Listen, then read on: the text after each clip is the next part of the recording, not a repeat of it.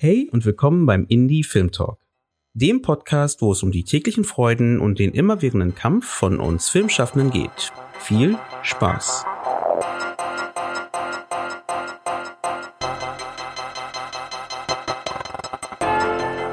Diesen Podcast gibt es nur durch dich. Damit es noch lange Indie Film Talk Content gibt, unterstütze uns mit einem Abo deiner Wahl bei Steady oder über PayPal. Den Link findest du in den Show Notes. Danke dir. Und jetzt viel Spaß mit einer neuen informativen Folge vom Indie Film Talk Podcast. Erstmal ein herzliches Willkommen an alle, die dabei sind und die schon da sind. Und natürlich freuen wir uns über jeden, der noch dazu stößt. Genau, kurz nochmal zum Event. Heute ist äh, Indie Film Talk live at Masters School Drehbuch. Und es geht um meine Webserie, um Druck und dessen spannenden Schaffensprozess. Wir werden so ein bisschen über die inhaltliche und technische Umsetzung von der Serie reden. Genau, wer sind wir? Indie Film Talk ist ein Podcast-Format, wo es um das Thema Filmschaffen geht und alles, was damit zu tun hat. Ne? Ob es Förderung ist oder ob es eben auch das Drehbuchschreiben ist. Deswegen freuen wir uns auch, dass wir hier mit der Masco Drehbuch das zusammen machen können, weil ähm, das passt natürlich sehr gut, weil dieses Format können wir super nutzen, um das Thema Kollaboration weiter nach vorne zu treiben und äh, ja, also in dem Fall natürlich das Thema Kollaboration zwischen Regie und ähm, dem Drehbuch. Susanne, willst du kurz die Gäste vorstellen und vielleicht den Ablauf ansprechen? Gerne. Ähm, ich starte mal mit dem Ablauf. Crossmesiades Storytelling ist heute unser Fokus. Und die vier Punkte, die wir heute durchtänzeln, ist einmal Begrüßung, Technikcheck haben wir jetzt schon hinter uns, Vorstellung. Ihr werdet gleich Jonas und Joya vorgestellt bekommen und die werden ein bisschen was über sich erzählen. Und dann gehen wir natürlich direkt in ihre Arbeit. Wie sieht die Arbeit im Writers Room aus? Die Leseproben, wie haben die stattgefunden? Wie hat dort eben auch dieser crossmediale Gedanke stattgefunden von der Drehbucharbeit bis dann auch zur technischen Umsetzung? Und was bedeutet es eigentlich, on- und off-screen das Ganze auf den sozialen Kanälen zu verbreiten? Uns habt ihr jetzt schon kennengelernt. Uns könnt ihr folgen auf die Website gehen, www.indiefilmtalk.de. Uns gibt's bei Spotify und ähm, bei jeder anderen App unter Indiefilmtalk. Jetzt kommen wir zu den Gästen. Ich begrüße ganz herzlich Joya Tomé und Jonas Lind. Hallo ihr beiden, schaltet am besten mal eure Mikros an, dann landet ihr gleich ganz oben. Schön, dass ihr heute hier seid und wir mit euch ins Gespräch gehen können, über diesen crossmedialen Gedanken sprechen können, was genau eure Arbeit jeweils im Team ausmacht und ich würde erstmal mit einer kleinen Vorstellung anfangen. Joya, du hast Erziehungswissenschaften studiert an der Humboldt-Universität zu Berlin. Neben dem Studium hast du aber direkt deine eigenen Filmprojekte umgesetzt und unter anderem Geschwister und Love Yesterday produziert. 2016 ging es dann los mit dem ersten Langfilm ohne Förderung, nämlich mit Königin von Niendorf. Und hierfür warst du auch schon bei uns und hast darüber gesprochen, wie du den Film überhaupt ja produziert und realisiert hast. Also es heißt, Kinder und Jugendliche sind bei dir eine große Hauptrolle. Bei uns im Podcast ist es ja immer so, dass jeder auch ein bisschen was von sich selbst erzählt. Deswegen meine Frage ganz klassisch an dich, Jaya. Wie bist du denn eigentlich zum Film gekommen? Also zum Film gekommen bin ich wahrscheinlich durch meinen Vater, würde man sagen. Also ich habe halt vor der Kamera gestanden, als ich ein Jahr alt war in dem Film meines Vaters und deswegen natürlich direkt ja so einen Eindruck bekommen, wie es da läuft. Mich hat aber sehr früh das hinter der Kamera, wie man Filme macht, deutlich mehr interessiert, als vor der Kamera zu stehen und habe dann einfach sobald, ja, also mit elf angefangen, so Geschichten zu schreiben und dann meine erste Videokamera bekommen, wie man das halt so irgendwie auch kennt vielleicht und habe angefangen, kleine Sachen zu drehen und dann meine ersten Kurzfilme. Und eigentlich stand für mich mit zwölf schon fest, dass ich Filme machen möchte und so Geschichten erzählen möchte. Genau. Und so bist du dann irgendwann auch bei Druck gelandet und bei Jonas. Jonas Lind, Drehbuchautor, Mitglied vom Schreibkollektiv Q3. Es hieß, sein erstes Wort war Persönlichkeitsstörung. Dazu musst du uns gleich mal vielleicht noch näher erklären, warum. Und du hast ein Drehbuchstudium an der DFFB gemacht, mit dem RBB co-produziert, warst du sehr erfolgreich unterwegs mit dem Kurzfilm Milch kaputt 3 Papier, welches auf dem Max Ophüls Premiere hatte. Und 2017 habt ihr da dann auch noch bei Achtung Berlin einen besonderen Preis abgeräumt, nämlich für den mutigsten Kurzfilm. Und seit Staffel 3 bist du im Autorenteam von Druck mit dabei. Hi. Moin, hi. Wie bist du denn eigentlich zum Film gekommen? Hat das was mit diesem Wort Persönlichkeitsstörung zu tun oder war der Impuls ein anderer? Nö, tatsächlich hat das überhaupt nichts damit zu tun. Ist auch eine leichte Übertreibung. Aber ähm, meine beiden Eltern sind halt Psychoanalytiker und ähm, deswegen bin ich sehr viel mit äh, PatientInnen und so am Esstisch immer äh, konfrontiert worden, beziehungsweise Gesprächen darüber, wie ich zum Film gekommen bin. Ähm, gar nicht so geradeaus irgendwie. Mein Patenonkel war Drehbuchautor und eigentlich wollte ich immer so entweder Astronaut, Pilot oder weiß ich nicht, irgendwann so Sportjournalist werden oder so. Und dann habe ich ähm, ja irgendwann im Kunstunterricht mal so einen Film über Hundertwasser gesehen, den Künstler. Und ähm, da sind meinem besten Kumpel von damals und auch heute noch ähm, und mir so ein bisschen so die Kinnladen runtergefallen und wir fanden ihn so schlecht und fanden dann irgendwie, das können wir besser, so mit 15 und ähm, haben dann den ersten Film gemacht und sind mich dann irgendwie dabei geblieben. Dann bist du irgendwann bei der dritten Staffel von Druck gelandet. Wie kam es wie kam es dahin? Also war da der Weg vielleicht über den äh, Kurzfilm vorher? Hat dich einfach die Arbeit an Druck äh, so interessiert, weil du die Folgen vorher gesehen hast, die Staffeln, oder was genau hat dich zum Projekt geführt?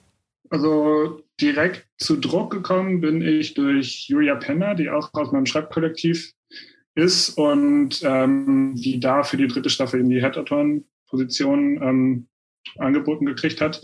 Ich hatte allerdings schon vor für so ein anderes Projekt ähm, hatte ich von Scum, weil Druck ist ja eine Adaption aus Norwegen, und hatte ich halt von Scum gehört so und, und war da dann halt, bin da bei der ersten Staffel direkt schon eingestiegen und als sie live damals war und war da mega geflasht worden und dachte schon so, okay, krass. Hab dann irgendwie so entfernt irgendwie in den Medien mitgekriegt, krass, ja, okay, das wird jetzt auch in Deutschland gemacht, aber nie so richtig irgendwie, weiß nicht, ich war halt direkt von der Uni runter, ne? Ähm, also ich habe 16 meinen Abschluss gemacht und ähm, hätte mir es jetzt irgendwie nicht zu träumen gewagt, dass ich dann da auch irgendwann mal Teil von bin. Aber genau so, irgendwie wollte das Universum das und hat die Puzzles stark zusammengeführt, wollte er wahrscheinlich sagen. Er ist kurz weggebrochen, aber wir hoffen, er ist gleich wieder da. Joya, wie war das bei dir? Du bist äh, für die sechste Staffel dazugekommen. Was hat dich äh, so fasziniert an dem Projekt? Also ich meinte vorhin ja schon, Kinder und Jugendliche haben in deinen vergangenen Filmen häufig eine Hauptrolle gespielt. War es das oder gab es auch noch andere Dinge, die dich besonders fasziniert haben an der Serie? Ja, so ein bisschen ähnlich wie bei Jonas war es auch so, dass ich vorher schon Druck kannte. Also du kanntest ja vor allem Scam, aber bei mir ging es dann vor allem mit Druck irgendwie los, dass ich das äh, mitbekommen habe, dass es das gibt durch Cola Beck, die ja die erste Staffel in, inszeniert hat und ähm, oder auch weitere noch. Und äh, das habe ich dann mitbekommen und war total verliebt in die Serie von Anfang an und habe es wirklich als Fan einfach geschaut live und war begeistert und hätte auch nie vorstellen können, dass ich dann mal hinter der Kamera mitarbeiten darf. Jetzt habe ich die Frage vergessen. weil ich so am Fangirl bin. Was, was dich so noch mitgezogen hat, ein Fangirl, das war es eigentlich schon. Dich hat das total geflasht von Anfang bis Ende. Ja, es war halt was anderes. Ich habe es wirklich nicht so erwartet einfach. Ich fand die Erzählweise besonders und nah an den Jugendlichen dran einfach und äh, ich mag auch einfach Geschichten über Jugendliche und über die Zeit und äh, das, deswegen hat das einfach total gepasst und als ich dann angefragt wurde, haben sie auch direkt beim ersten Treffen gesagt, naja, deine Filmkönigin von Nina der war ja quasi ein äh, Bewerbungsvideo für Druck und deswegen, das hat schon irgendwie so alles, was ich vorher gemacht habe und mein Interesse generell hat total gut gepasst irgendwie. Jetzt nochmal für alle, die das Wort Druck jetzt schon ganz oft gehört haben und auch schon mitbekommen haben, ja, es ist eine Webserie. Könntet ihr beide vielleicht nochmal sagen, was ist Druck, was macht Druck aus? Druck ist eine Serie, die mittlerweile in der sechsten Staffel gelaufen ist und äh, dreht sich um Freundeskreise von AbiturientInnen im Endeffekt. Ähm, genau, da sieht man die ProtagonistInnen der äh, sechs Staffeln. Ähm, und genau, es, es geht im Endeffekt in jeder Staffel um, um meistens so denselben Freundeskreis, da können wir gleich noch dazu kommen. Ähm, und um, um halt so eine, eine Figur steht da so in der Haupt, im, im äh, Dings, im Zentrum und ähm, es geht dann meistens auch um eine Liebesgeschichte, die, die so der Bogen der Staffel ist. Und ähm, genau, in den ersten vier Staffeln, Hannah, Mia, Matthias und Amira, das ist so die alte Generation gewesen, mit der es alles angefangen hat.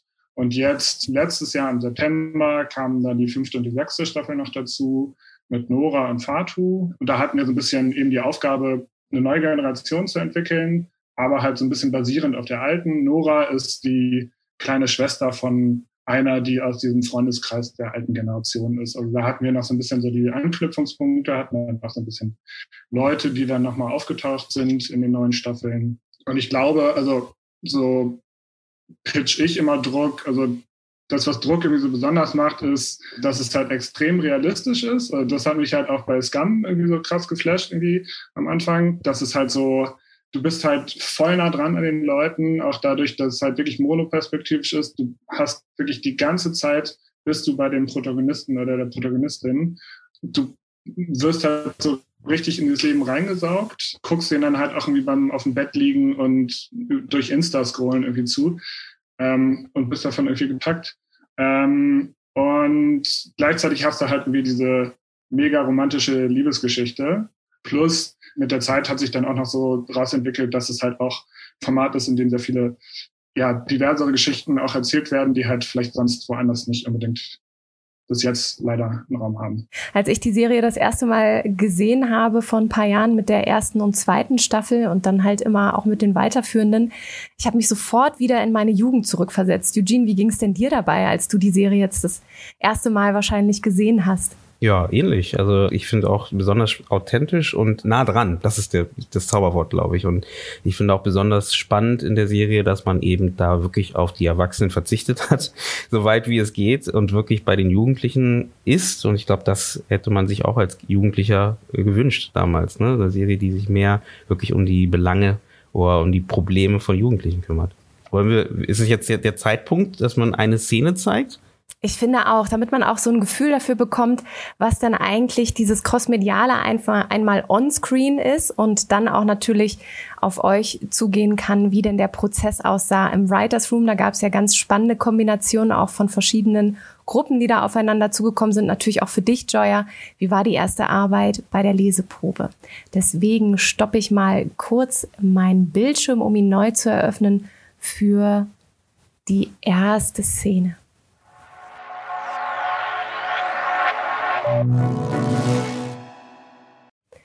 Jetzt haben wir hier einen Clip gesehen von vielen.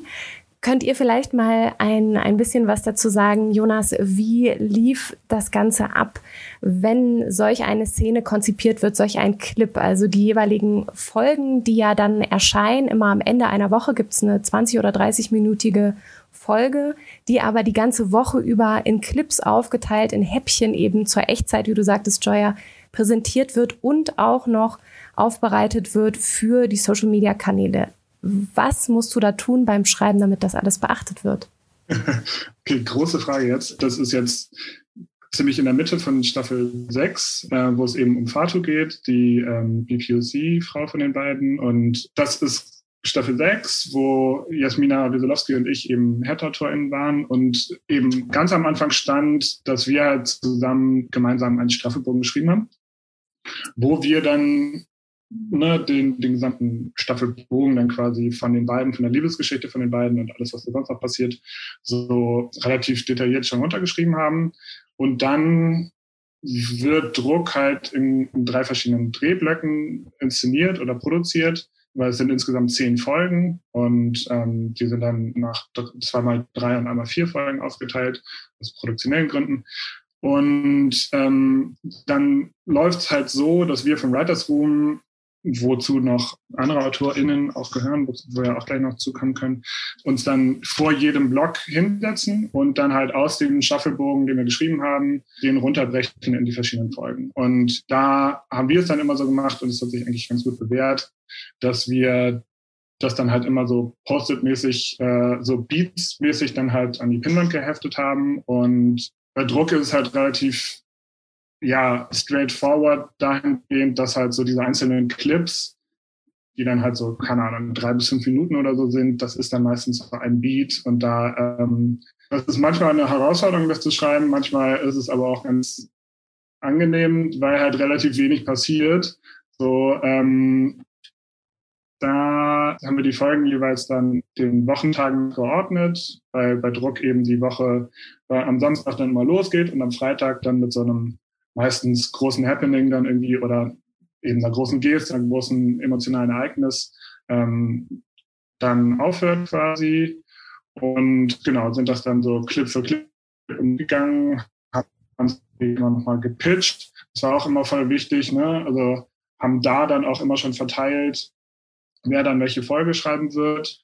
Ähm, und haben uns das gegenseitig dann immer erzählt, haben dann natürlich noch gemerkt, so, okay, passt das irgendwie nicht, okay, scheiße, dafür, dass in Folge 7 das und das passieren muss, müssen wir es aber eigentlich noch in Folge 5 vorbereiten und so weiter. Ich würde mal ganz kurz darauf eingehen wollen, um Joya auch mit ins Boot zu holen. Äh, du hast jetzt auch gerade die Szene gesehen. Ich habe gesehen, du warst sehr berührt. Und ähm, weißt du noch, wie, wie das war, als du das erste Mal mit den äh, Schauspielerinnen zusammen die Leseprobe machen konntest? Ja, das weiß ich noch gut. Also da waren wir tatsächlich auch zu, zwei, zu dritt, also nur die beiden und ich. Und ähm, haben erstmal so einen Tag quasi nur die Szenen durchgesprochen, die äh, vor allem die beiden Mädchen betreffen und auch vor allem die emotionaleren Szenen und hatten so ein bisschen so einen Raum, um auch darüber zu sprechen, wie gehen wir am Set dann damit um, auch mit diesen ganzen Knutschszenen, die es noch welcher gibt. Und wo sind da so ihre ja, Grenzen oder was, wie wollen wir kommunizieren?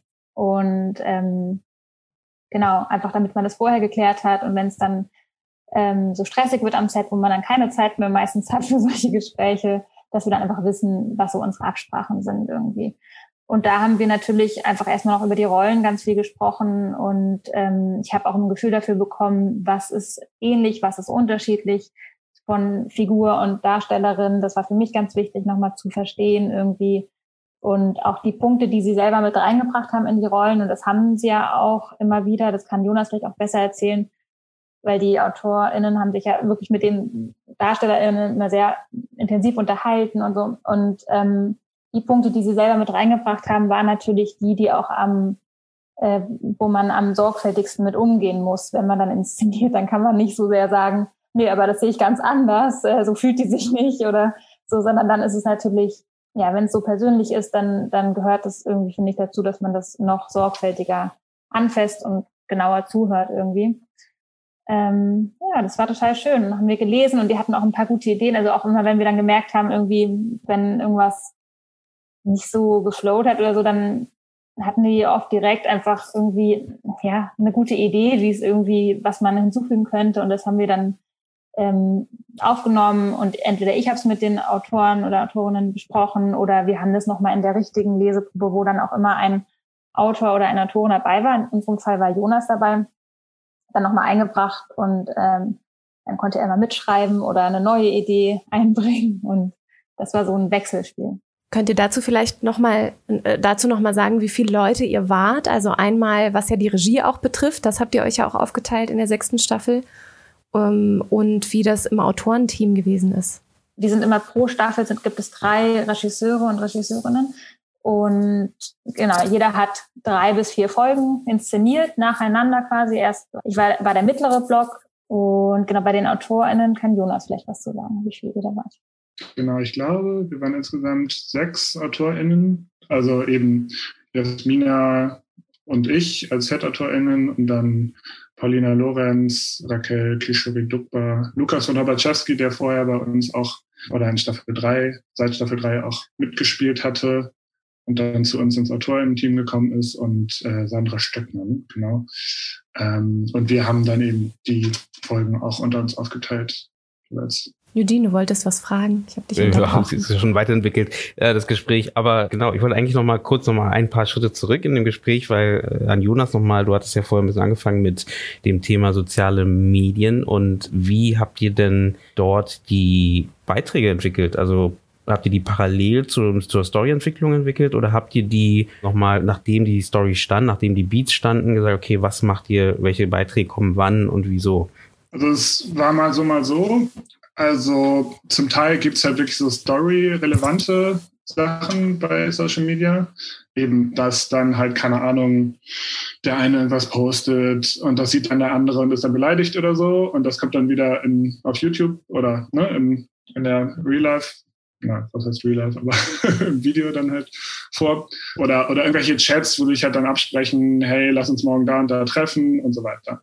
Und genau, das ist das eine. Das ist dann irgendwie relativ straightforward, weil dann, da weiß man relativ früh in der Entwicklung, wann was so ähm, passieren muss. Das, was ich immer ein bisschen herausfordernder fand, war dann halt so der so, ja, so ständige so Mit-Content, weil wir haben halt innerhalb äh, dieser Serie, also jetzt in, in der neuen Generation haben wir, glaube ich, so zehn oder so ähm, Kanäle, wo die, die halt dauerhaft bespielt werden von halt zehn verschiedenen ProtagonistInnen oder Figuren.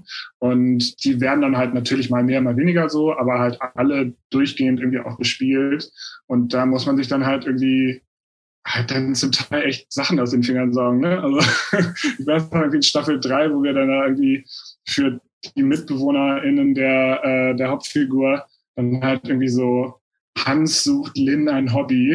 Und dann haben die halt dann irgendwie so, so über Wochen hinweg dann irgendwie so, okay, sie will jetzt Kegeln lernen und sie will jetzt irgendwie Speerwerfen lernen und so. Das war dann ganz angenehm, weil dann hatten wir sowas. Aber eben, wenn man sich da halt irgendwas aus den Fingern saugen muss und dann ständig irgendwie sie filmt sich beim Hausaufgaben machen und findet es langweilig oder so. Weil man muss halt für jeden Tag der Woche muss man halt ähm, Content generieren und genau, das, das lief dann auch immer in den Drehbüchern mit. Also das mussten wir da auch immer mitschreiben. Kannst du vielleicht nochmal sagen, auf wie vielen Kanälen ihr einmal als Druck unterwegs gewesen seid und ob äh, und, und wie viele Persona jeweils auch einen eigenen Kanal oder Instagram-Account hatten. Also hatte jede Person wirklich, die wir aus Druck kennen oder kennenlernen, einen eigenen Instagram-Account oder einen Telegram-Kanal oder ja, also wie wart ihr einmal auf Druck, äh, als Druck unterwegs und dann aber einmal auch als die verschiedenen Charaktere? Also die Hauptserie und die ist auch ohne den ganzen Insta und Telegram und so Stuff verständlich. Die läuft bei YouTube und das ist auch so der offizielle Druck, die Serie-Kanal. Also das ist halt klar, dass das irgendwie fiktional ist. Aber dann eben gibt's auf Instagram, haben dann die allermeisten, ich glaube fast alle der, der großen Charaktere haben dann halt einen eigenen Account. Und über Telegram werden dann halt, ähm, da kann man sich anmelden als Fan und so. Und da wird dann halt immer, ähm, wenn so Screenshots von so eben Nachrichten, Chats, ähm, die die Protagonisten dann hin und her schicken, fiktional, werden dann da halt veröffentlicht. Und da kann man dann halt auch noch irgendwie News und so und irgendwie, da erfährt man dann auch, wann ein neuer Clip hochgeladen wurde und kann dann da draufklicken und so weiter. Und äh, das ist ja natürlich spannend, weil ich habe auch gemerkt, äh, das gibt bei Instagram extrem viel Druckkanäle, also jetzt nicht von euch wahrscheinlich, nämlich so von Fans. Äh, und darauf will ich eigentlich hinaus. Also Druck erreicht auf jeden Fall die junge Zielgruppe sehr gut und das liegt natürlich auch an dem, wie ihr es aufgebaut habt.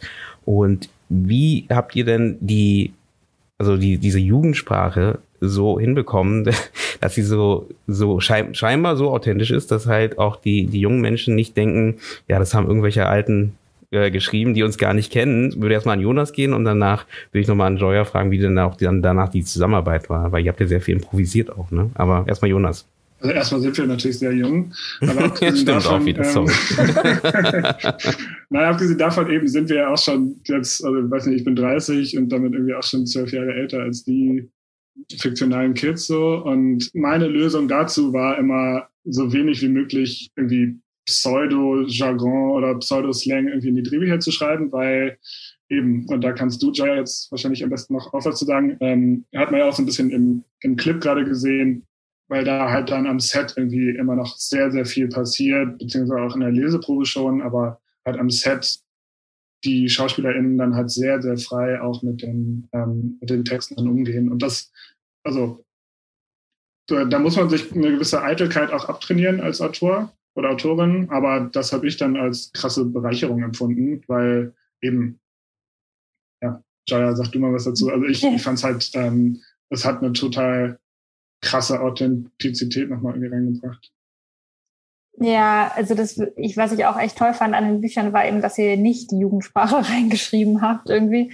Und genau, ich würde es eigentlich auch so sehen. Also Jugendsprache einfach nicht zu schreiben, ist der beste Weg, Jugendsprache authentisch zu machen, irgendwie, weil außer es sind Jugendliche, die schreiben vielleicht. Ähm, aber das war bei uns jetzt nicht der Fall. Ähm, und was natürlich, was wir immer wieder betont haben in der Arbeit mit den DarstellerInnen, war, dass sie ihre eigenen Worte benutzen sollen. Und ähm, es ist schon so, dass ich auch ein Fan davon bin, die Texte auswendig zu lernen und sich auch daran zu halten, damit man, oder zumindest auswendig zu lernen, damit man freier ist am Set. Und das habe ich auch immer gesagt, auch wenn es nicht immer ja, ähm, haben wir gesagt. Aha. Und, und, dann kommen natürlich ganz natürlich aus dem Affekt heraus kommen äh, Worte, die man selbst nicht sich ausdenken könnte in unserem Alter. Und das ist halt das, was wir alle immer wollten, was wir immer deutlich gemacht haben. Der Raum dafür ist da. Bitte, wenn was kommt in eurem Kopf, im Kopf dann bitte sprecht es aus. Genau, das, das ist, glaube ich, so. Und natürlich haben wir auch bei Leseproben, dann kam da auch mal was und dann haben wir es auch mal aufgeschrieben, weil wir es irgendwie sinnvoll fanden oder irgendwie besonders gut oder klug oder keine Ahnung. Dann stand das auch mal drin, aber in der Regel sind gerade diese besonderen Worte, die sind eigentlich nie geschrieben gewesen. Und manche Szenen sind auch einfach nicht so, also Jugendliche sprechen ja auch nicht immer Jugendsprache. Ne? Also wenn in so einem One-on-One -on -One irgendwie Gespräch ist es ja selten so, dass man irgendwie sowas ganz Ausgefallenes plötzlich verwendet irgendwie. Aber in der Gruppe dann viel, viel mehr. Und da hilft es, finde ich, auch immer so Gruppen von Jugendlichen einfach mal so zuzuhören. Das kann man bei Druck auch machen, wenn gerade Pause ist oder so und dann reden die halt untereinander in Gruppen und man hört einfach so eine Weile zu und hat dann, oder auch generell auf der Straße, in der Straßenbahn, keine Ahnung wo. Und ähm, wenn man sich dafür interessiert, dann ist es natürlich, kann man an jeder Ecke einfach zuhören und, und hat ein besseres Gefühl dafür dann einfach irgendwann, was jetzt so authentisch ist und was nicht. Und kann dann auch mal nachfragen und sagen, hey, würdest du es wirklich so sagen oder würde deine Figur das wirklich so sagen? Und genau das habe ich auch immer gemacht, immer wieder nachgefragt. Wenn ich ein ungutes Gefühl dabei hatte, habe ich nochmal gecheckt und äh, nachgefragt. Genau, das hilft total, weil damit kennen sie sich einfach besser aus als wir. Die Szene, die wir uns gerade angeschaut haben, die ist ja auch gespickt von Dingen, die eben on- und offscreen laufen. Jonas, du hattest mir im, im Vorfeld ein paar Sachen zugeschickt, ähm, die, die dazu eben verwendet wurden. Kannst du ein bisschen was dazu äh, sagen, was da genau immer der, die, die Idee dabei ist, was man on und was man vielleicht offscreen sieht? Genau, also eben hier diese dadurch, dass wir halt sehr in dieser Perspektive der Hauptfigur sind, ähm, nehmen wir natürlich nur das wahr, was, was die Hauptfigur auch wahrnimmt, so. Und dann gibt's da halt, was das Social Media Bespielen angeht, gibt's dann halt, ich glaube, zwei verschiedene Herangehensweisen. Also das eine ist, dass wir halt über Social Media dann versucht haben, so ein bisschen die anderen Storylines auch dann noch, noch so ein bisschen mitzuerzählen. Ne, da, dass uns die ganzen Nebencharaktere, die wir halt in der Hauptgeschichte nicht erzählen können, halt so ein bisschen weiter erzählen. Auf der anderen Seite, was ich auch immer und auch so, ja, auf einer anderen Ebene noch irgendwie spannend finde, ist dann halt, wie verhält man sich in Real Life und wie verhält man sich auf Social Media. Ne? Und ähm, das ist hier jetzt gerade ganz spannend bei diesem Clip, dass halt, und die Backstory dazu ist, ähm, Fatu, die unsere Protagonistin ist, die hat ihren besten Freunden noch nichts davon erzählt, dass sie mit Qumi mit ihrem Love Interest ähm, was angefangen hat, weil Qumi so ein bisschen zur verfeindeten Clique gehört und die sie ihr übel nehmen würden. Und ähm, deswegen, also das hier sind, sind jetzt Beispiele, die wir gerade sehen, ähm, die zeitgleich zu diesem ähm, Clip, den wir gerade gesehen haben, veröffentlicht wurden. Und deswegen weiß natürlich Fatu, darf sie jetzt nicht irgendwie ein Selfie von sich und Qumi irgendwie posten, sondern ähm, aber ist natürlich voll des Überschwangs irgendwie, weil, weil da halt gerade irgendwie dieser Kuss passiert ist und postet dann halt eben so ein Bild zum Beispiel. Also genau, auch äh, ja, Props an das Social Media Team an dieser Stelle nochmal, ähm, die, die das immer auch richtig, richtig crazy gut umgesetzt haben. Genau, aber das, das sind dann immer so die verschiedenen Punkte, die, die man da im Auge haben muss, parallel. Sind das Sachen, die am Set passieren, Jaya? Bist du damit benetzt oder funktioniert das komplett fernab? Ja, das ist schon am Set. Das wird auch von der Regieassistenz immer eingeplant, wie eine richtige Szene, zum Glück, weil das dauert halt einfach auch, auch Zeit und das ähm, muss man einplanen. Und Das macht aber trotzdem ein extra Social Media Team, die, ähm, die waren wirklich einfach großartig und die haben auch ähm, wirklich alles im Blick, irgendwie noch mal mehr als jetzt ich, die jetzt nur drei Folgen macht von der ganzen Staffel. Die kennen die Figuren schon von der Staffel vorher und so, ne, die kennen einfach wirklich die ganze Social Media Historie von diesen Figuren und wissen, wie die sprechen und wie die, was die machen würden und was nicht. Das, da sind die viel mehr im Thema einfach als ich und ähm, das ist auch, genau, deswegen werden die dann immer so eine Viertelstunde so vor der Mittagspause oder sowas nochmal, ja, zu den Social Media Leuten gezogen. Wir müssen Set verlassen und die machen halt im Set ihre Social Media Arbeit. Und, ja. Das ist wirklich nochmal wie so eine zweite Welt, wie so ein Second Unit, der, der dann nochmal so die ganze Meute umkreist und festhält, um den Content zu liefern. Das merkt man, finde ich, auch einfach, dass das wirklich wichtig ist, dass man da nicht einfach sagt, ach komm, ist ja nur Social Media, wir machen jetzt irgendein Selfie, sondern wie jetzt bei diesem Beispiel finde ich, es muss ja einfach durchdacht sein, mit welchem Grund macht sie das Foto, was ist, was darf sie nicht zeigen, was darf sie zeigen. Also es ist ja einfach, ähm, gehört zu der Handlung der Figuren, die man nachvollziehen sollte. Und, und wie viele, wie viele Leute arbeiten an diesem Social Media Teil? Also, weil das klingt ja wirklich riesig, also als ob das nochmal ein Riesenapparat ist, der nochmal neben dem äh, eigentlicher, eigentlichen Produktionsapparat nochmal mit, mitläuft, von Leuten, die die Fotos machen. Ihr habt ja auch was von Echtzeit erzählt und dass ihr relativ schnell gelangen ja die Filme dann auch ins Netz dann auch, also und danach auch noch in Social Media. Wie groß war da das Team? Wisst ihr das, oder? Es waren drei Leute, ne? Drei Leute. Ja, insgesamt drei. Ich glaube, am Ende haben sie noch jemanden dazugeholt, weißt Und die haben halt nicht nur, das ist ganz interessant, weil sie so auf mehreren Ebenen arbeiten, nämlich inhaltlich. Sie machen halt diesen, erstellen wirklich die Social Media Sachen, die Chats und die Fotos und so weiter. Und dann ähm, machen sie auch noch das Community Management. Ne? Das ist, machen schon alle drei. Also ich glaube, die haben sich aufgeteilt innerhalb dessen, des Teams quasi. Ich weiß jetzt nicht ganz genau, wer was gemacht hat. Aber die machen zum Beispiel auch, sind total aktiv in den Kommentaren ähm, auf YouTube und ähm, leisten da einfach ihre Arbeit. So, das ist ähm, genau.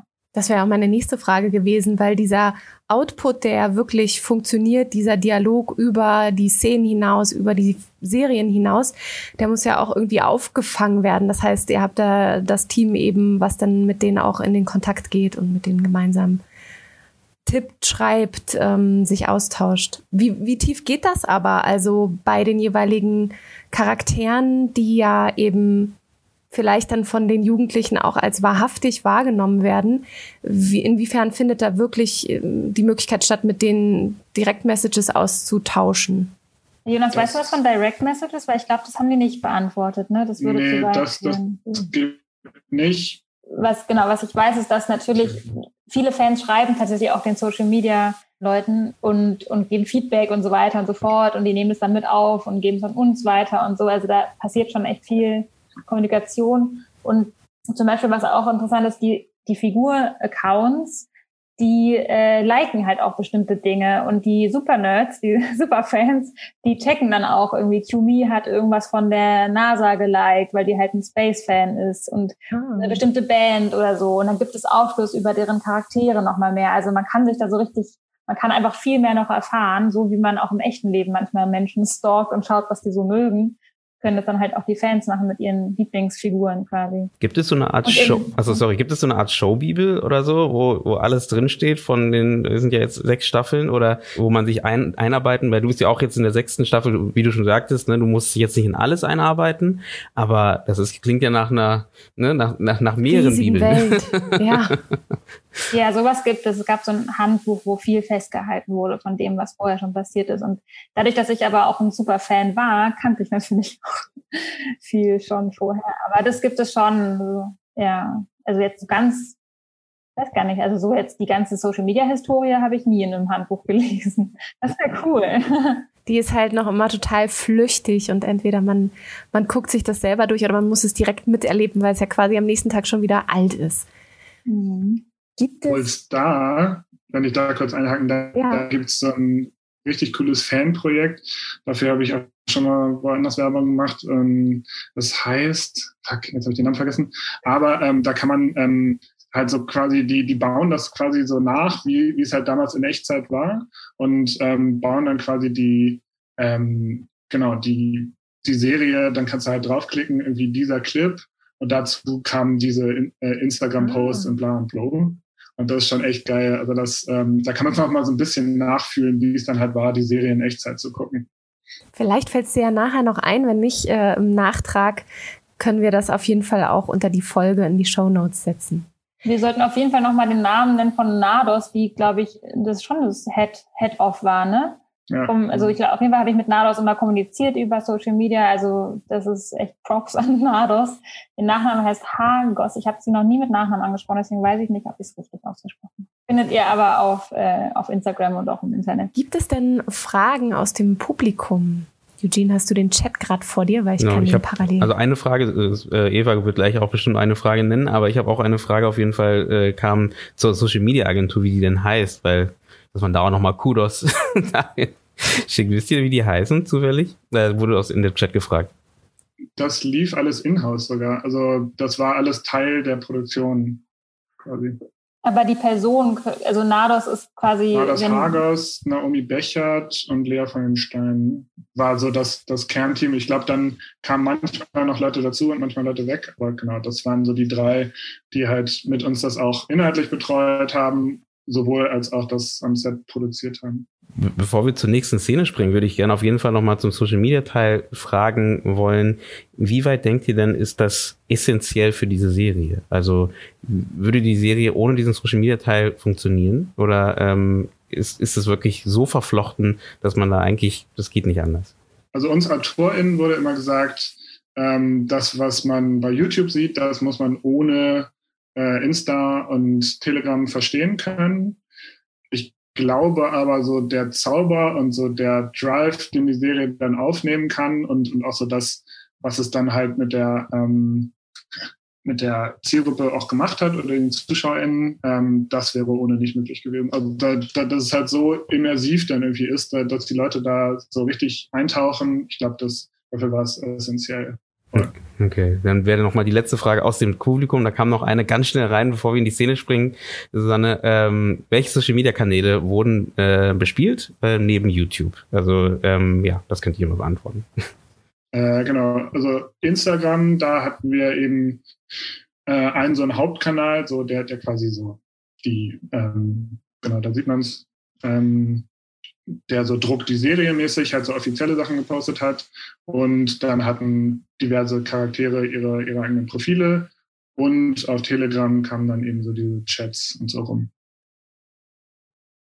Das mit dem Telegram finde ich auch total spannend, wenn man da dann äh, mittippen kann, weil es ja einfach doch sehr, also man ist da nicht alleine und sendet an jemanden eine Nachricht, sondern da sind ja auch einfach sehr, sehr viele drin, äh, die dann gegebenenfalls auch antworten. Also ich kann mir gut vorstellen, dass das eine sehr starke Eigendynamik bekommt, wenn man auf einmal so dieses Fantum auch noch mehr leben kann oder entdecken kann.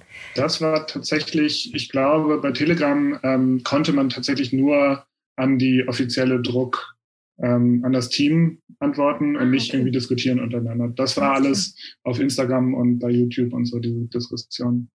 Und dann irgendwie auf Tumblr und so weiter und Reddit und schieß mich tot. Oh Gott, alles, alles so Sachen, wo ich so denke, schon mal gehört, aber noch nie richtig drauf unterwegs gewesen. Ich fühle mich richtig alt, Eugene, aber du bist älter. Dafür war ich schon mal bei Reddit, also hey. Okay. Dann steigen wir zur nächsten Szene. Kiumi und Fatou werden wir wieder begegnen. Sie kommen gerade aus dem Naturkundemuseum, in dem sie, glaube ich, eine ganz gute Zeit hatten. Ne? Dort haben sie sich noch mal ein bisschen mehr glaube ich zumindest, informiert über das Universum, um ihr Referat aufzupimpen.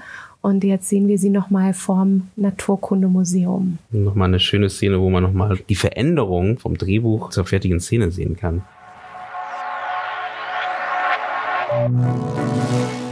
Und ich möchte am liebsten weiter gucken, obwohl ich es schon gesehen habe. Na dann, Susanne, dann lass uns doch einfach noch mal eine Folge einfach mal aufmachen und dann gucken wir hier zusammen. Ist ja eh alles auf YouTube. Richtig. Ja, nochmal eine Szene, Eugene, wie du es gerade schon gesagt hast, wo wir einen größeren improvisatorischen Anteil haben. Ich finde das total schön, wenn man einfach sieht, was vorher auch ähm, die Drehbucharbeit geleistet hat, auch in der Szene, die wir davor gesehen haben und wie trotzdem aber anscheinend genug Freiraum auch für euch war, äh, Joya, um nochmal ein bisschen mehr auch den Wildlauf spielen zu lassen, so wie es eben vor Ort gerade an Energie da ist. Jaya, wie, wie sehr ist sowas schon in den Leseproben entstanden und inwiefern war das letztlich vom Ort abhängig, wie hier dem Naturkundemuseum?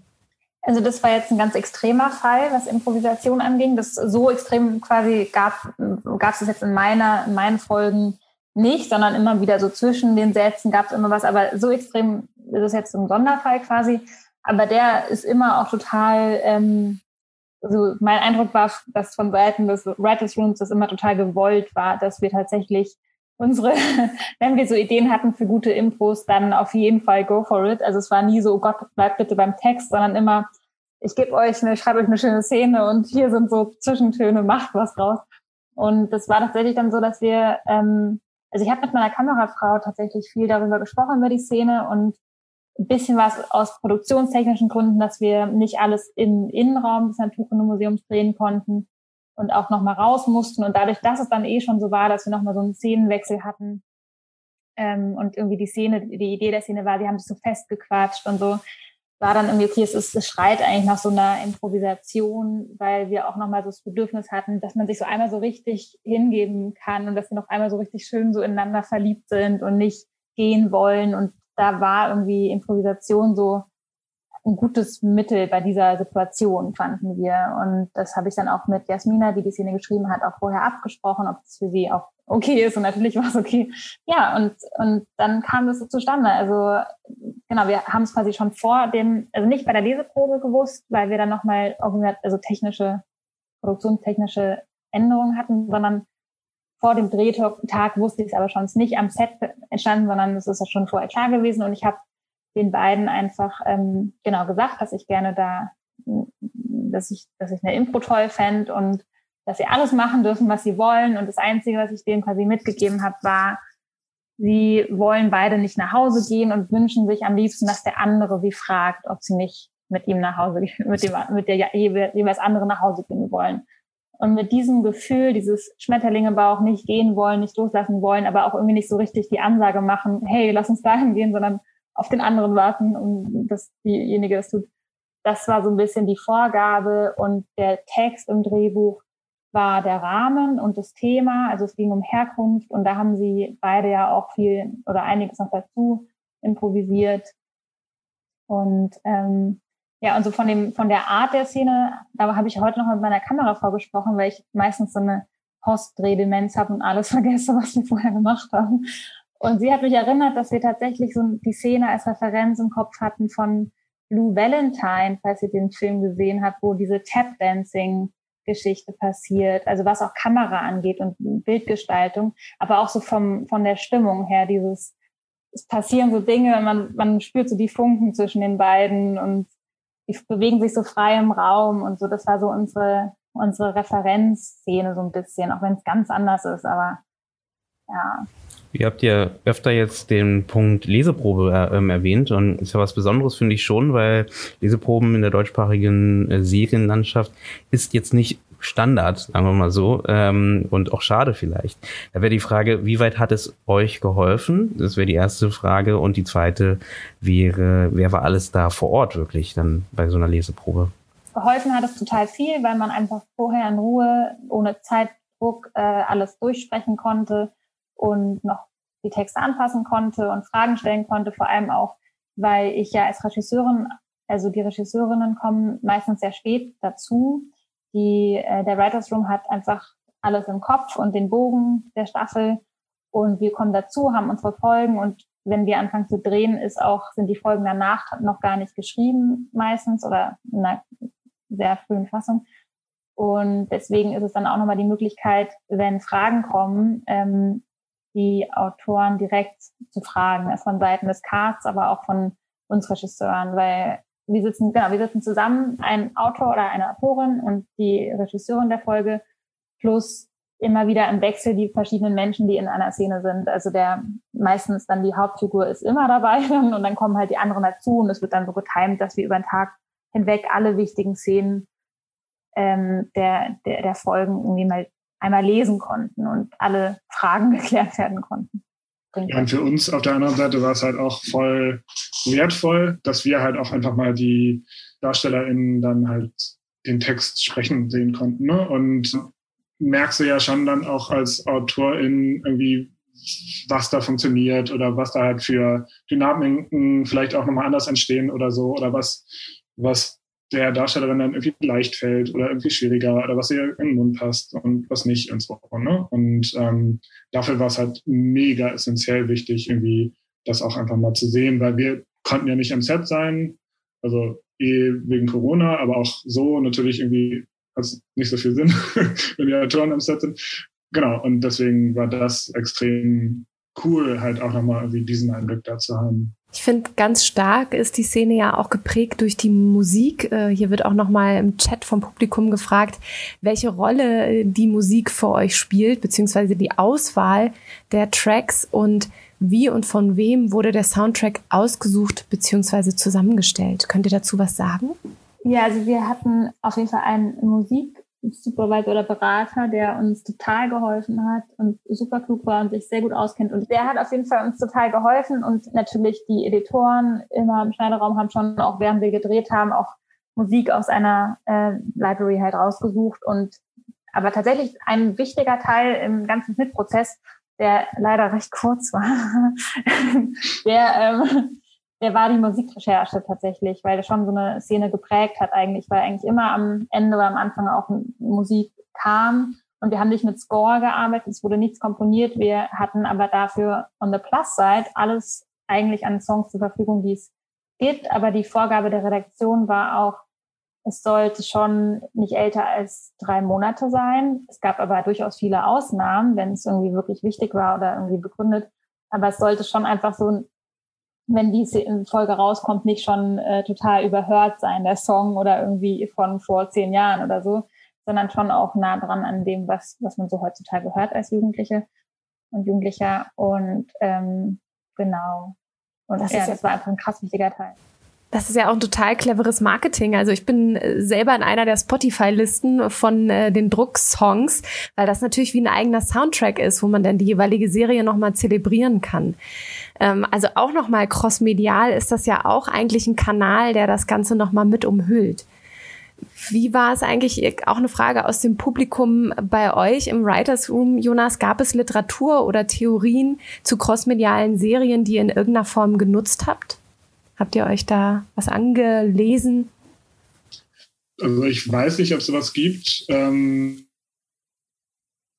wir mussten, durften uns das alles ein bisschen selber beibringen. Und hattet ihr irgendwie Kontakt zu den äh, zu der Vorlage, also Scam, ähm, in irgendeiner Art und Weise? Oder konntet ihr da irgendwie Kontakt herstellen, dass ihr da in Austausch gehen konntet? Also wir auf jeden Fall nicht. Ich weiß nicht, ob Alexander Lind, der die ersten zwei Staffeln ähm, betreut hat, hat mal irgendwie gehört, dass, dass sie vielleicht mal irgendwie einen Mini-Austausch hatten oder so. Aber ich glaube eben, also nicht so, hey, so haben wir es gemacht und so macht ihr es jetzt, sondern genau, vielleicht mal wie Hallo gesagt oder so. hm. ja. Und hier auch nochmal die Frage aus dem äh, Chat. Bei Scam war es ja so, ähm, heißt es hier, dass es wohl Workshops über einen längeren Zeitraum mit den Jugendlichen gegeben hat oder die mit denen entwickelt wurden, um daraus vielleicht das Drehbuch zu gestalten, könnte ich mir vorstellen. Und ob ihr das auch in irgendeiner Form äh, gemacht habt oder vor allem die Storylines des Originals übernommen in den ersten vier Staffeln haben wir tatsächlich relativ viel übernommen. Also da, da ist es eine wirkliche Adaption. Bevor wir die neue Generation aufgesetzt haben, da haben wir so einen, so einen äh, großen Fragebogen an die Community rausgeschickt. Halt so mit diversen, eben, was bewegt euch, was hört ihr für Musik, welche irgendwie Online-Kanäle nutzt ihr und so weiter. Also wirklich in alle Richtungen. Und haben, da sind dann irgendwie, weiß ich, 25 oder mehr tausend Antworten zurückgekommen, die dann halt alle ausgewertet wurden und die dann da halt irgendwie in diese Entwicklung der neuen Generation dann auch nochmal reingeflossen sind, weil natürlich war das dann auch schon einfach drei Jahre nach der ersten Generation und dann halt irgendwie die erste Generation dann halt auch schon fast ein bisschen veraltet wieder irgendwie in der Art und Weise, wie die halt irgendwie ans Leben rangehen. Ne? Und ähm, was dann als der als das Casting dann irgendwie so langsam ähm, zustande kam, ähm, haben dann die Regisseurin der fünften Staffel dann halt mit den DarstellerInnen, die dann halt äh, auch sehr nah an den Figuren gecastet wurden, ähm, dann halt auch nochmal erarbeitet und dann, vielleicht kannst du da, Joya, ich weiß nicht, ob du da auch noch mehr weißt, aber ähm, haben da dann halt tatsächlich auch nochmal viel an den Figuren auch gearbeitet und auch was rausgefunden. Und wir als Writers Room haben uns auch mit denen nochmal zusammengesetzt und auch ein bisschen ausgefragt, was die so persönlich irgendwie interessiert und dort zum Teil dann auch nochmal daraus Storylines gemacht. Jaya, möchtest du noch was ergänzen? Nee, ich glaube, das hat immer schon ganz gut alles zusammengefasst, weil ich kam ja wirklich erst sehr spät dazu, deswegen ist die Story und so, das war die Arbeit der, des Writers Rooms. Ich hätte noch, äh, bevor wir noch, da gab es noch zwei Fragen aus dem Publikum auf jeden Fall, äh, wollte ich noch mal fragen, Crossmedial ist ja so ein bisschen das Schlagwort von diesem Abend. Habt ihr das Gefühl, dass da mehr kommt in diese Richtung, neue Serien, die in diese Richtung gehen? Und hättet ihr selber Lust, an, so, äh, an solchen Formaten weiterzuarbeiten? Oder ist das Klassische doch nochmal interessanter? Also ich habe schon das Gefühl, dass es auch mehr kommt. Also eben, bestes Beispiel jetzt irgendwie diese Fischol-Serie auf Instagram gerade. Und eben finde das auch immer wieder spannend. Ja, und natürlich hätte ich auch Bock, das irgendwie auch weiterzumachen oder irgendwie was in der Richtung, weil eben, ich finde es eben voll spannend, was was Social Media halt mit uns macht. Zum Teil hatte ich dann auch ein bisschen Social Media Overkill selber und musste dann erstmal so ein bisschen Abstand davon halten. Ich finde es auch total spannend, aber ähm, generell, was ich so ein bisschen gemerkt habe, ist, dass so das Interesse an so echten Geschichten ähm, so gestiegen ist, habe ich so den Eindruck. Und das hat ja auch mit Social Media was zu tun, weil ähm, die Kanäle, die bespielt werden auf Social Media, die fühlen sich ja an wie echte, wie, wie echte Menschen einfach, die Dinge posten in ihrem echten Leben. Und die Serie soll sich ja auch so anfühlen, aber und auch dadurch, dass es eben, wenn jemand, wenn man selber morgens zur Schule geht als Jugendliche und dann die Hauptrolle noch auf dem Bus irgendwie im restlichen Datenvolumen sieht, wie die Hauptfigur auch zur Schule geht, dann hat es ja auch was von was dokumentarischem, was echten irgendwie, auch wenn es fiktiv ist. Aber irgendwie habe ich den Eindruck, dass auch, dass das so das Interesse an so Realität quasi auch ähm, und im echten Leben irgendwie so gestiegen ist. Und das zeigt sich für mich auch darin, dass ähm, viele Jugendliche auch einfach echten Personen sehr folgen, also eben Influencern auf YouTube, auf Instagram und sonst wo und gerne mehr über die erfahren wollen. Und ähm, auch dokumentarische Formate sind jetzt total beliebt auf YouTube zum Beispiel. Und ich glaube, und daran habe ich selber auch total Lust, weiterzuarbeiten irgendwie in diesem Bereich quasi, also so das echte Leben irgendwie. Und äh, ob es dann irgendwie in der Serie doch äh, fiktionalisiert ist oder nicht, das ist irgendwie nicht so wichtig. Aber ich arbeite auch gerade am Dokumentarfilm über äh, Leute, die auf Social Media unterwegs sind. Deswegen, da schließt sich so ein bisschen auch wieder der Kreis. Das ist ja natürlich dann gerade dein, dein Bereich, wo du wahrscheinlich auch total wachsam gerade durch die Welt läufst und mitkriegst, was auch bei den Jugendlichen immer mehr passiert, auch im, im Bereich Storytelling. Wenn man nochmal darauf schaut, äh, Joya, wie du mit den Jugendlichen am Set gearbeitet hast, du warst halt im Vorfeld immer auch irgendwie in Kontakt mit Kindern und Jugendlichen, was auch deine eigenen Produktionen angeht. Was würdest du sagen, ist maßgeblich wichtig oder anders, wenn man mit Kindern und Jugendlichen arbeitet am Set im Gegensatz zu Erwachsenen? Gibt es da so Dinge, die du für dich in den letzten Jahren auch beobachtet hast? Ich habe ja vor allem mit Kindern und Jugendlichen gearbeitet und Erwachsene haben öfter die so eine Nebenfigur, Nebenrolle gespielt. Deswegen ist es jetzt eher so schwierig zu sagen, was ist eigentlich mit Erwachsenen anders. Ich denke mal, es ist wichtig, eine gute Beziehung zu haben, ein Vertrauensverhältnis zu haben, die Personen ernst zu nehmen, egal ob sie fünf Jahre alt sind oder 18 oder 88 irgendwie. Das ist, glaube ich, das macht so ein Umdenken. Also ich glaube, bei Kindern und Jugendlichen ist es, ähm, viele glauben ja dann immer gar nicht, dass sie so konzentriert am Feld arbeiten können, gerade wenn es kleine Kinder sind. Bei Druck waren die ja schon viel größer, aber ich rede jetzt auch so generell von, von Kindern irgendwie. Davor habe ich mit einem achtjährigen Kind gedreht. Und viele glauben gar nicht, dass sie so konzentriert sein können, aber ich finde, das macht immer so ein, da wird so ein Schalter umgelegt, wenn man einfach auch den Personen die Rolle gibt, dass sie was zu sagen haben, dass man sie ernst nimmt, dass sie als als ähm, dass sie einfach mit zum Team gehören und eine Stimme haben und irgendwie nicht einfach so, ja, mach halt mal, was ich sage, sondern ähm, auch wirklich fragen und auch bei einem achtjährigen Kind, wie siehst du das denn? Würdest du das auch so machen? Oder ähm, hier ist mein Vorschlag, wenn du eine bessere Idee hast, äh, ich höre mir gerne an. So, also also deswegen, also ich glaube, so auf Augenhöhe mit den Schauspielern reden, egal welchen, welchen Alters, das ist so ein, so ein, so ein Schlüssel zum irgendwie zu einer guten Zusammenarbeit einfach. Das finde ich aber eurem Projekt besonders spannend, weil ihr ja das auch nicht nur bei der Arbeit mit den Schauspielern und Schauspielerinnen äh, gemacht habt, sondern eben auch mit in das Drehbuch genommen habt. Und das, äh, ich finde, das merkt man auf jeden Fall.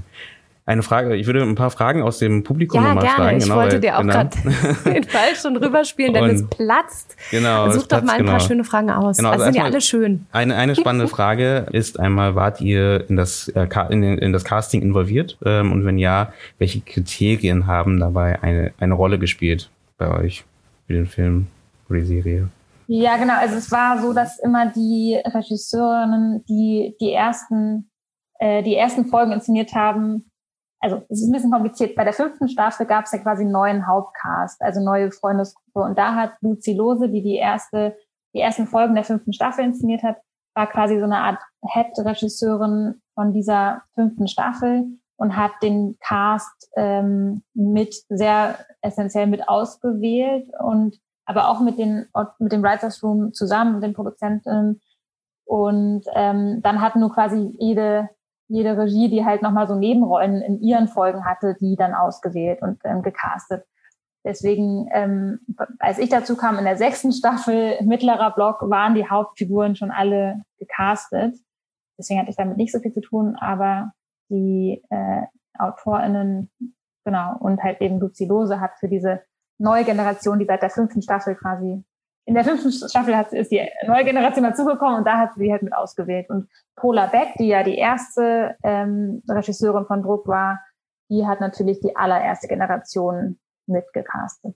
Ich kann jetzt nur für die neue Generation sprechen, weil wir da ja dabei waren. Und da ging es tatsächlich voll Hand in Hand. Äh, Das war auch voll der spannende und coole Prozess, weil es fing schon damit an, dass wir im Writers Room ähm, von Staffel 5 so die Charaktere erstmal uns ausgedacht haben so. Und natürlich dann irgendwie auch mit gewissen irgendwie wir hätten gerne irgendwie mal eine asiatische Repräsentation und so rangegangen sind. Und dann lief dann parallel auch das Casting dann schon langsam los. Und da hat sich das dann natürlich voll bedingt ne? Und dann dann kam dann halt irgendwie okay das könnte passen beim Casting dafür müssten wir da aber vielleicht irgendwie ähm, eine Rolle anders besetzen oder, oder vielleicht einen Charakter nochmal anders denken und so weiter. Also das, genau, auch ein sehr kollaborativer Prozess. Ähm, da kam direkt auch eine Anschlussfrage, nämlich zum einen, wer hat den Writers Room zusammengestellt und wonach wurden die Autorinnen ausgewählt? Und zum anderen, wie ihr zu der Idee zu Fatu und Qumi gekommen seid. Fatu und Qumi. Der Writers Room, es gab ja für jede Staffel einen neuen Writers Room jeweils. Wie gesagt, ich bin bei Staffel 3 dazugekommen, eben weil äh, Julia mich gefragt hatte, ähm, die mit, mit der Head-AutorInnenschaft ähm, beauftragt wurde. Und genau, und dann war es im Prinzip, also in Staffel 4 ist dann noch Jasmina dazu gekommen und Sandra Stockmann war auch dabei von Staffel 3 an.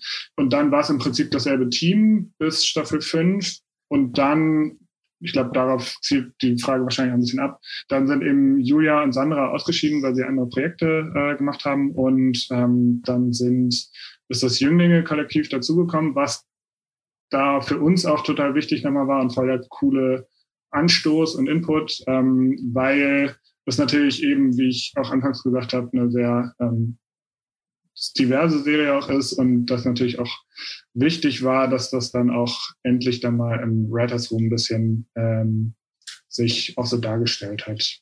Und Fatu und Qumi, wie seid ihr dazu gekommen? Du hast gerade schon gesagt, ihr hattet den Wunsch, eben auch ein bisschen mehr eine asiatische Repräsentation mit reinzubringen. Was war denn demnach noch ausschlaggebend für die beiden Charaktere? Also eben, das war ein großes Feedback nach, nach Staffel 4 von vielen Fans, dass vielen halt irgendwie eine asiatische Repräsentation gefehlt hat. Und was wir auch voll gesehen haben, so, daraus war es dann irgendwie relativ schnell klar, dass, dass wir mindestens eine ähm, asiatisch gelesene irgendwie Person dabei haben wollten. Bei Fatu, ja, wir haben den Charakter erstmal relativ unabhängig von irgendwelchen Identitätsfragen so ein bisschen als so die Verrückte, ein bisschen, ähm, ja, so die, diese anders denkt und die, die, die, die so ein bisschen so eine andere Welt auch hat, so um sich herum, die, die auch so ein bisschen die verrückten Ideen hat und so, so erstmal anentwickelt. Und genau, das, der Rest kam dann relativ ähm, organisch dazu, dann auch mit dem Casting natürlich nochmal, äh, wo Sira, die Darstellerin, dann halt auch voll viel von sich da noch reingebracht hat und so.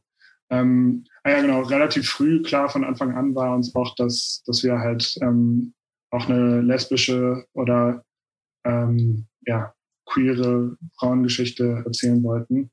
Und genau, das genau, kam dann alles so zusammen. Da fand ich auch noch Schwer, besonders. Das jetzt irgendwie so nee, super. Ja, da fand ich auch, auch hier wieder nochmal besonders spannend, dass ihr eben da euch eben die Expertise rangeholt habt, ne? Und äh, nicht jetzt von nur von eurer Seite erzählt habt, sondern gesagt habt, euch ist wichtig halt diese Expertise durch die Jünglinge ähm, äh, mit, mit hinzuzuholen. Weil ich glaube, das ist sowas, was man, da, da, sieht man halt auch bei euch wieder diese kollaborative Arbeit, die sich irgendwie durchzieht, ne? durch, durch die verschiedenen Departments und durch äh, die ganze Arbeit, die ihr gemacht habt. Wir sind auch schon so ziemlich am Ende, würde ich sagen. Wir haben die Möglichkeit, gleich noch ins Gespräch zu gehen oder ihr habt die Möglichkeit, ganz äh, individuell auf die beiden zuzugehen, auf uns zuzugehen. Wir eröffnen nämlich gleich den Wonder Me Raum, den ihr auf äh, dem folgenden Link finden könnt. Am besten öffnet ihr diesen Link mit Chrome und seid dann an einem kleinen virtuellen Raum angeschlossen, wo, wo ihr als kleine Avatare euch jeweils zu den anderen Leuten begeben könnt, die da sind. Natürlich nur wir, wie wir hier gerade sitzen ähm, und niemand anderes. Äh, und genau, da seid ihr herzlich eingeladen, wenn da random jetzt irgendwelche anderen Menschen sind. Nein, das ist nicht der Fall. Genau, ähm, genau, bevor ihr, ihr könnt natürlich schon raufgeklickt haben, aber genau, äh, deswegen nochmal vielen Dank für eure Zeit und dass ihr alle da wart und dass äh, wir mit euch beiden, Joya und Jonas, ähm, reden konnten und äh, ihr uns da den schönen Einblick gegeben habt in die Entwicklung und Druck. Deswegen, also, ja, erstmal vielen Dank und auch vielen Dank natürlich an Masco Drehbuch nochmal, dass wir diese Plattform nutzen dürfen, um halt mit euch auch ins Gespräch zu gehen und natürlich auch ein Dank an die ganzen Zuschauenden, die mit dabei sind und auch fleißig kommentiert haben. Das ist super. Ich will aber unbedingt noch ja. wissen, bevor wir jetzt gehen, was wir ja auch immer machen als kleines Ritual. Joya und Jonas, was sind jetzt eure nächsten Projekte? Von Joya haben wir schon so ein bisschen gehört. Follow Me heißt, glaube ich, der Arbeitstitel von deinem Dokumentarfilm. Was ist das genau oder wo bist du sonst gerade dabei? Und danach natürlich auch Jonas, was bei dir gerade aktuell am Arbeiten ist. Ähm, ja, genau. Also ich arbeite gerade vor allem an meinem Dokumentarfilm Follow Me. Da geht es um eine äh, Influencerin aus Amerika, eine, die mittlerweile 16 Jahre alt geworden ist und einen ihrer größten Fans, Yara aus Deutschland. Und wir wollen deren virtuelle Beziehung, die, die kennen sich eigentlich nicht, aber die haben durch Social Media eben sehr viel Kontakt und beeinflussen ihr Leben sehr stark. Und die Beziehung wollen wir quasi filmisch darstellen und ein bisschen Beziehungsporträt von zwei jungen Mädchen, wie sie aufwachsen. Und darin arbeite ich gerade, bin ich im, im Schneiderrahmen, aber wir drehen auch immer wieder parallel. Das ist dann hoffentlich Anfang nächstes Jahres fertig. Und ein anderer Film, der sollte eigentlich rauskommen, ein Kinderfilm, Laura's Stern, der sollte eigentlich rauskommen, aber die Kinos sind ja gerade zu. Und da warten wir quasi auf die Öffnung der Kinos. Beziehungsweise der Termin ist im Dezember, aber da muss ich nichts mehr für machen, ist jetzt fertig. Und Jonas, was ist bei dir gerade hochaktuell? Ich habe mir tatsächlich so ein bisschen eine Auszeit genommen, um mich jetzt mal auf meine eigenen Projekte, die seit langer Zeit irgendwie äh, rumgelegen sind, wieder zu konzentrieren. Ähm, das ist einmal so ein äh, Kinofilmstoff über eine lesbische Liebesgeschichte mit so Mystery-Elementen. Und das andere ist eine kleine Auftragsarbeit und dann entwickle ich mit einem guten Kumpel zusammen eine Serie über das Vorstadt Deutschland, würde ich mal sagen. Und, und so ein bisschen so Better Call Saul mäßig, so ein Typ, der sich so durchschlagen muss und so ein bisschen durch so Arbeitsbeschaffungsmaßnahmen und genau, von der Gesellschaft ausgespuckt, aber versucht wieder reinzukommen. Und das alles crossmedial. Kann man ja noch mit reinbringen. Genau, die, die wichtigste Frage vielleicht für alle, die jetzt entweder schon Druck gesehen haben, sich Druck angucken werden und definitiv süchtig werden. Gibt es eine siebte Staffel? Man weiß es noch nicht. Ah, okay, wir drücken die Daumen. Wir drücken die Daumen. Ich würde mich freuen und ganz, ganz viele im Raum hier sicherlich auch. Äh, demnach können wir beide, glaube ich, abgeben an Eva, oder? Ja, definitiv. Eva, wenn du möchtest, darfst du gern noch die wirklich allerletzten Abschlussworte sagen, bevor wir alle zusammen äh, rübergehen zu Wonder Me. Ich muss sagen, ich bin äh, tatsächlich total inspiriert, weil ich das Gefühl hatte, dass im Rahmen der ganzen Serienentwicklung und Umsetzung so eine Art guter Geist geherrscht hat. Und das finde ich ganz, ganz schön. Ähm, und insofern fand ich das jetzt voll toll und interessant.